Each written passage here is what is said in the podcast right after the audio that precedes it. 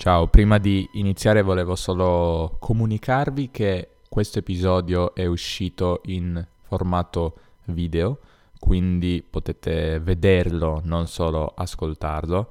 E anche se nella versione audio ho corretto una imprecisione che ho detto in un certo punto della spiegazione. Ciao a tutti e bentornati su Podcast Italiano. Io mi chiamo Davide e in questo canale trovate contenuti per imparare l'italiano in maniera naturale. Vi ricordo che potete trovare la trascrizione di questo video sul mio sito Podcast Italiano, link in descrizione, e potete anche risentire questo, questa spiegazione in formato podcast. Oggi volevo parlarvi delle differenze tra italiano del nord e italiano del sud. Attenzione, non sto parlando di dialetti, abbiamo tantissimi dialetti in Italia, ma questo è un discorso a parte. Sto solamente parlando delle varie varietà di eh, italiano che parliamo nelle regioni del nostro paese. Con sud intendo non solamente il sud, anche la, ma anche la Sicilia, che fa parte del sud, e buona parte del centro che si comporta allo stesso modo del sud in, eh, sotto molti aspetti, anche se ci sono delle differenze, che però non tratterò oggi la Toscana soprattutto si comporta in una maniera abbastanza diversa, però non voglio entrare in eh, queste distinzioni troppo specifiche, voglio darvi delle eh, differenze generali. Io vivo a Torino nel nord Italia e quindi il mio modo di parlare presenta delle caratteristiche dell'italiano del nord. È vero che in questo canale, nel mio podcast, cerco di, come dire, ammorbidirle, limarle leggermente, però sicuramente io parlo come una persona del nord. Cominciamo con le differenze.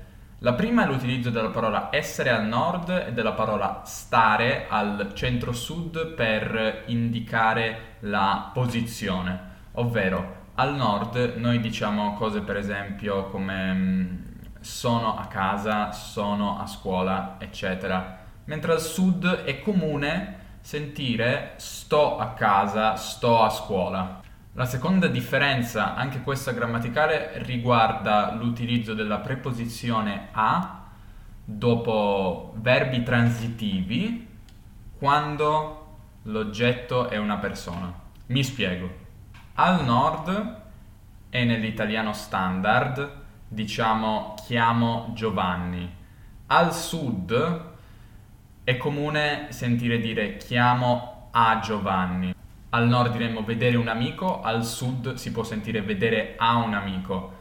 Al nord salutiamo un dottore, al sud salutiamo a un dottore. Va detto che sia per quanto riguarda la prima differenza e la seconda differenza di cui vi ho parlato, l'uso del sud viene considerato scorretto, almeno nell'italiano standard non si parla così, però a me non interessa dire cosa è giusto e cosa è sbagliato, voglio semplicemente spiegarvi quali sono le differenze. È interessante notare tra l'altro che se parlate lo spagnolo, entrambe queste differenze mostrano che al sud si parla come in spagnolo, quindi sto a casa e sto in casa. Stessa cosa salutare al dottore, si dice al sud e in spagnolo si dice saludar al doctor.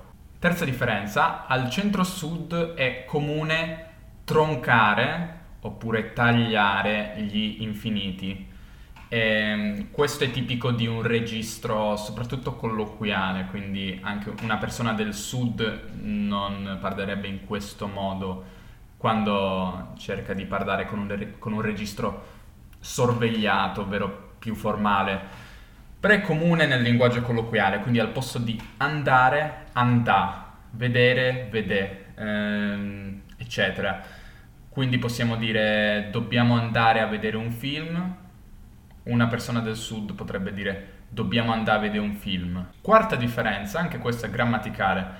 Al sud il passato remoto è ancora utilizzato, direi generalmente è più utilizzato che al nord. Al nord il passato remoto è un tempo praticamente morto, non si usa quasi mai se non nel linguaggio formale, nel linguaggio scritto nei libri, ma nel linguaggio colloquiale praticamente il passato remoto non si usa mai e non è nemmeno necessario impararlo se vivete al nord o parlate con persone del nord. Al sud invece è ancora molto usato, sicuramente molto più usato che al nord.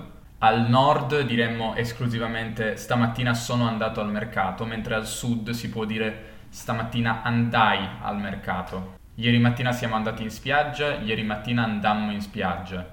Questi sono esempi estremi perché stiamo parlando di periodi, di, di momenti molto vicini al presente, quindi sembra molto strano per una persona del nord sentire il passato remoto che è associato a periodi lontani, storici, appunto remoti. E anche questo è simile allo spagnolo, se sapete lo spagnolo il preterito, che corrisponde al passato remoto italiano, è molto molto usato in spagnolo, mentre il francese da questo punto di vista ricorda l'italiano del nord, in francese praticamente l'equivalente del passato remoto non si usa più, sempre nel linguaggio colloquiale dico. Parliamo ora di pronuncia, nello specifico della pronuncia delle consonanti doppie. Al sud la tendenza è di raddoppiare le consonanti quando in realtà sulla carta c'è scritta una sola consonante, non dovrebbe pronunciarsi in quel modo secondo la, la, l'ortografia. Mentre al nord la tendenza è quella di rimuovere le consonanti doppie eh, quando sono scritte doppie, quindi pronunciarle come se fossero singole. Facciamo qualche esempio di raddoppiamento al centro-sud. Ho detto diventa ho detto, è bello, è bello, la gente, la gente. Chi sei? Chi sei? Può darsi, può darsi. Qualche volta, qualche volta. Andiamo a Roma, andiamo a Roma. Inoltre la B e la G si raddoppiano anche all'interno delle parole, quindi probabilmente diventa probabilmente, oppure regina diventa regina. Invece al nord non pronunciamo le doppie a sufficienza. Eh, secondo me questo si fa un po' meno di quanto si fa il contrario al sud, però per esempio qui a Budapest ho alcuni amici veneti e mi sono accorto che loro molto più di me non pronunciano alcune consonanti doppie. Non so sinceramente le, le, regole, come funziona, in quali casi lo fanno e in quali non lo fanno, però pensando al modo in cui parlano una parola come sottosopra potrebbe diventare sottosopra al posto di sotto, sotto, sottosopra. Ehm, ci sono però dei suoni che direi in maniera abbastanza universale al nord diventano singoli, ma dovrebbero essere doppi in italiano standard e lo sono al centro-sud, ovvero i suoni SC, e, cioè SH e GN, gn. Coscienza al nord si dice coscienza. Uscire, uscire. Bagno, bagno. Lasagna, lasagna. Tra l'altro è divertente perché io per vent'anni della mia vita ho pronunciato queste consonanti come si pronunciano al nord, senza sapere che questo era un tratto marcato della mia pronuncia nordica. Per me era giusto così, poi ho scoperto che in italiano standard è, è corretto, è obbligatorio raddoppiare questi suoni, quindi uscire, lasciare, eccetera. Aprendo una parentesi riguardo l'accento italiano standard, in realtà è qualcosa di abbastanza arbitrario perché troverete quasi, non troverete quasi nessuno che parla in quella maniera al di fuori dei telegiornali, e anche lì spesso ci sono degli accenti romani, milanesi, perché lì ci sono gli studi televisivi. Um, oppure nei film, soprattutto i film doppiati, quelli sono un buon esempio di ciò che si ritiene italiano standard, eh, quello è un esempio di dizione neutra. Nessuno in realtà parla così, in italiano c'è una varietà di accenti, oltre che di dialetti, da, ovviamente sono collegate le due cose ma ci sono tantissimi accenti e nessuno parla in una maniera neutra, quasi nessuno, se non hai studiato dizione. E nemmeno in Toscana c'è un accento neutro, in Toscana c'è un accento molto, molto curioso, molto interessante, molto anche divertente, si chiama Gorgia Toscana, ma non è un accento, non, è, non corrisponde all'accento standard che si sente nei film doppiati, assolutamente no Un'ultima differenza è la pronuncia della lettera S in due posizioni. La prima è tra le vocali. Infatti la S intervocalica si dice, al nord si pronuncia S, casa, cosa, scusa, mentre al sud, centro-sud, si pronuncia con il suono S, quindi casa, cosa, scusa. La seconda posizione invece è la S dopo le lettere L, N. Per quanto riguarda la L, la S dopo la L e dopo la R, al nord si pronuncia come una S, eh, salsa oppure sorso, mentre per quanto riguarda la S dopo la N si pronuncia come una Z, quindi transitivo, verbo transitivo.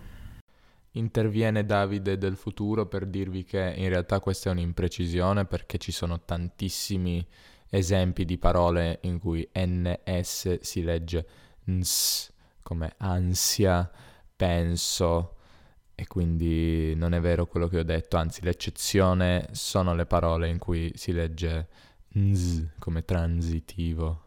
È comunque una cosa che si fa solamente al nord. Al sud, invece, in tutte queste parole la S o la, al posto di S o di Z si dice Z, una Z, quindi salza, sorzo, transitivo, per esempio, e si potrebbero fare tanti esempi. Ora, non so se questa pronuncia è universale, però sicuramente molto molto diffusa al centro e al sud. Di differenze ce ne sarebbero avagonate, ce ne sarebbero tante altre, però questo video deve finire. Eh, queste erano le più comuni, perlomeno, quindi vi ringrazio per la visione. Riascoltate questo episodio in versione audio o vedetelo in versione video se lo state ascoltando. Scrivetemi nei commenti se avete domande, se avete sentito altre differenze e ditemi quale accento d'Italia vi piace di più o quale varietà d'Italia vi piace di più. Per esempio a me piace molto l'italiano di Roma. Detto questo, ci vediamo nel prossimo video. Iscrivetevi, mettete like e parlate ad altre persone di podcast italiano se conoscete altre persone che stanno imparando questa bellissima lingua. Ci vediamo nel prossimo video. Ciao!